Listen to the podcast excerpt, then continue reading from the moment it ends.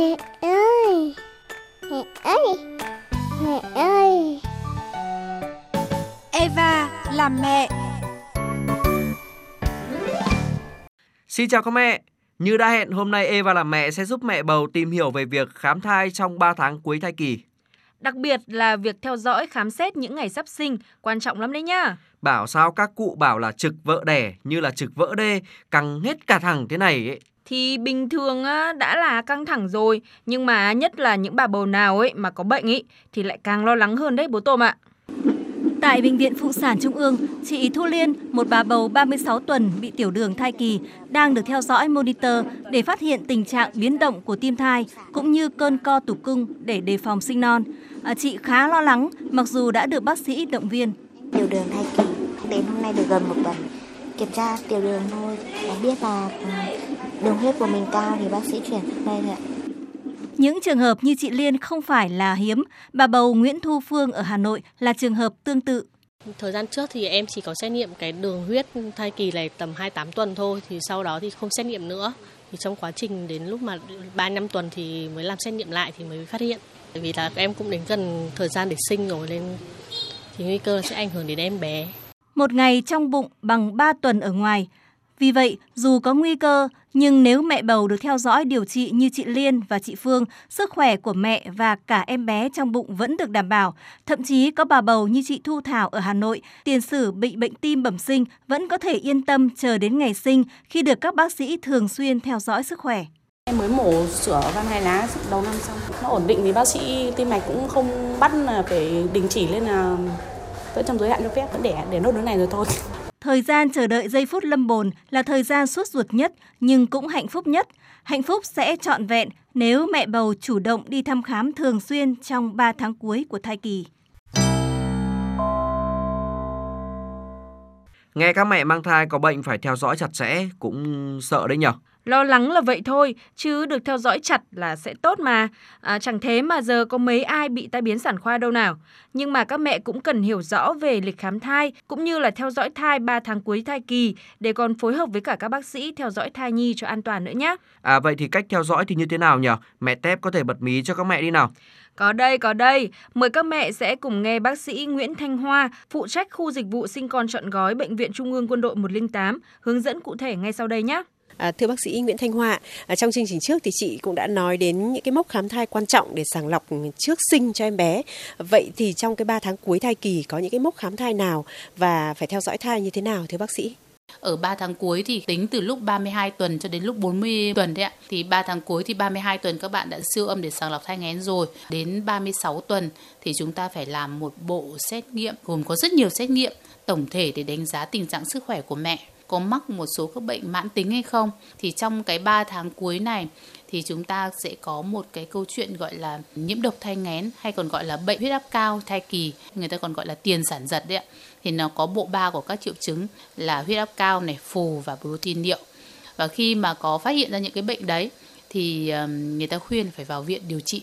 Tại vì là nó có thể gây tử vong đến 10% các bà mẹ mang thai. À, vậy thì cần có những cái khám và xét nghiệm gì để mà phát hiện ra nhiễm độc thai nghén hay là tiền sản giật?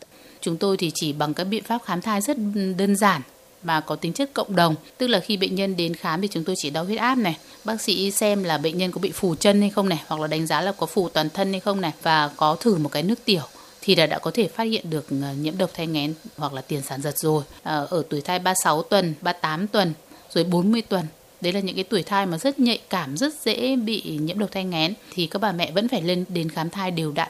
Và cũng chỉ làm những cái xét nghiệm rất chi là đơn giản. Tuy là đơn giản vậy nhưng mà nó có thể là cứu được tính mạng của những cái người mà bị bị nhiễm độc thai nghén. Ờ, các mẹ thì rất là hay lo lắng về thai già tháng. Vậy thì thai thế nào là già tháng và bác sĩ có lời khuyên gì trong cái việc mà theo dõi thai già tháng? Các bạn đến khám thai người ta có một cái ngày người ta gọi là ngày dự kiến đẻ. Khi mà qua cái dự kiến đẻ đấy thì phần lớn các phụ nữ là đều rất sốt ruột và hoảng hốt. Thế nhưng mà bao giờ chúng tôi cũng nói rằng là cái dự kiến đẻ đến người ta cộng trừ 2 tuần. Đấy, và chúng tôi sẽ ờ, theo dõi bệnh nhân rất sát sao từ lúc 40 tuần đến lúc thai qua 41 tuần.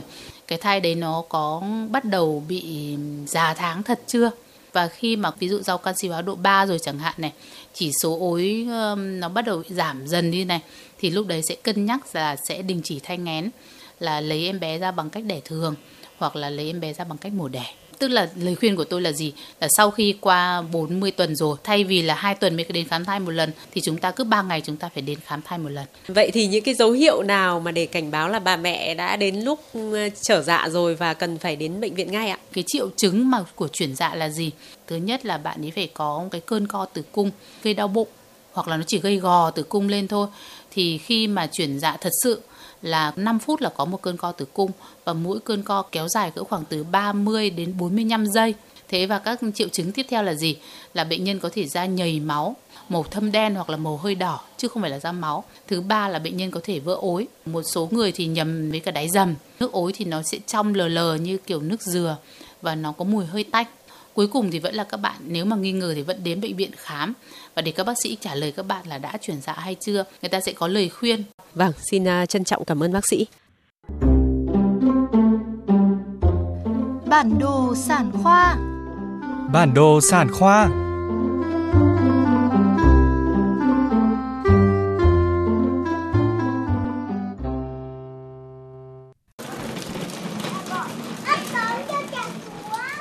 Đây, mẹ Tép ơi, ơi mẹ Tép xem bọn trẻ con đi chơi vui vẻ chưa này. ôi các bạn ý được chơi dã ngoại vui thế. Mà ở đâu đấy hả bố tôm À, tôi thì cũng không biết là ở đâu. Đây là clip của một bố lấy tên là Nhà không có tivi quay đấy. À, các hoạt động của các bạn nhỏ đều ở ngoài trời với những khám phá rất là thú vị đấy.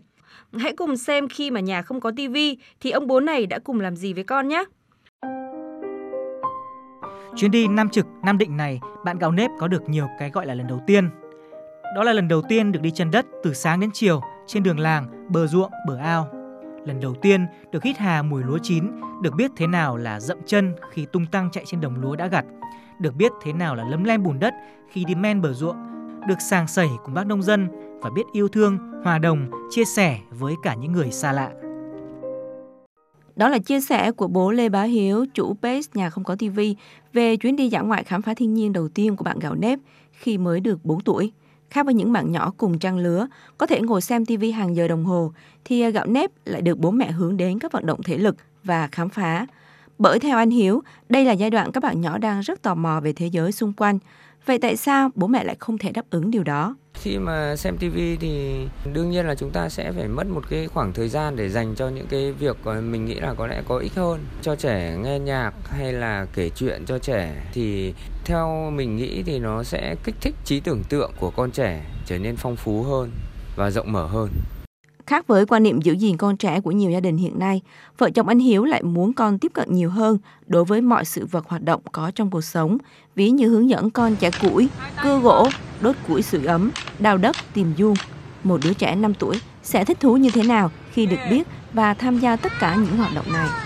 Khi mà nhà không có tivi thì có thời gian để hướng dẫn con sử dụng dao này, kéo này, kìm này, tu lô vít này. Có thể là ban đầu ông bà hay là mọi người nhìn vào thì bảo một đứa trẻ mới hơn 4 tuổi mà đã sử dụng những cái dụng cụ rất là nguy hiểm. Nhưng mà thực ra mình mình nghĩ là bố mẹ quan tâm, bố mẹ dành thời gian ngồi ở bên cạnh con hướng dẫn con sử dụng, lưu ý con những điều nguy hiểm để con tránh thì trẻ con có thể sử dụng và học hỏi rất là nhanh, không thua kém gì người lớn hết.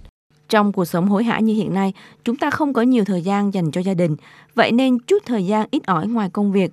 Thay vì ngồi dán mặt vào tivi, điện thoại, máy tính, bố mẹ hãy dành thời gian để cùng con chơi đùa, cùng con khám phá và trải nghiệm những lần đầu tiên trong đời. Bởi những khoảnh khắc đó sẽ là những kỷ niệm đáng nhớ nhất của gia đình tới mãi sau này. Thế là một lần ra bờ sông Hồng, bố mẹ đang mải nhóm củi để mà nướng thịt thì bé khoe là bố ơi con nghịch bùn thì đi ra thì hóa ra đấy là một bãi cứt trâu. thế con trai đang nghịch cứt trâu bẩn hết cả quần áo giày dép. Cả hai vợ chồng đều không mắng mỏ đều cười và bảo con là lần sau là ừ, con chú ý về vợ tắm cho con còn chồng thì giặt giày giặt quần áo cho con sạch sẽ không có vấn đề gì hết Hãy để con trẻ được chơi đùa thỏa thích, được khám phá mọi thứ xung quanh và sống trong tình thương của gia đình. Đó là tâm niệm của ông bố, nhà không có tivi, muốn gửi gắm đến tất cả mọi người.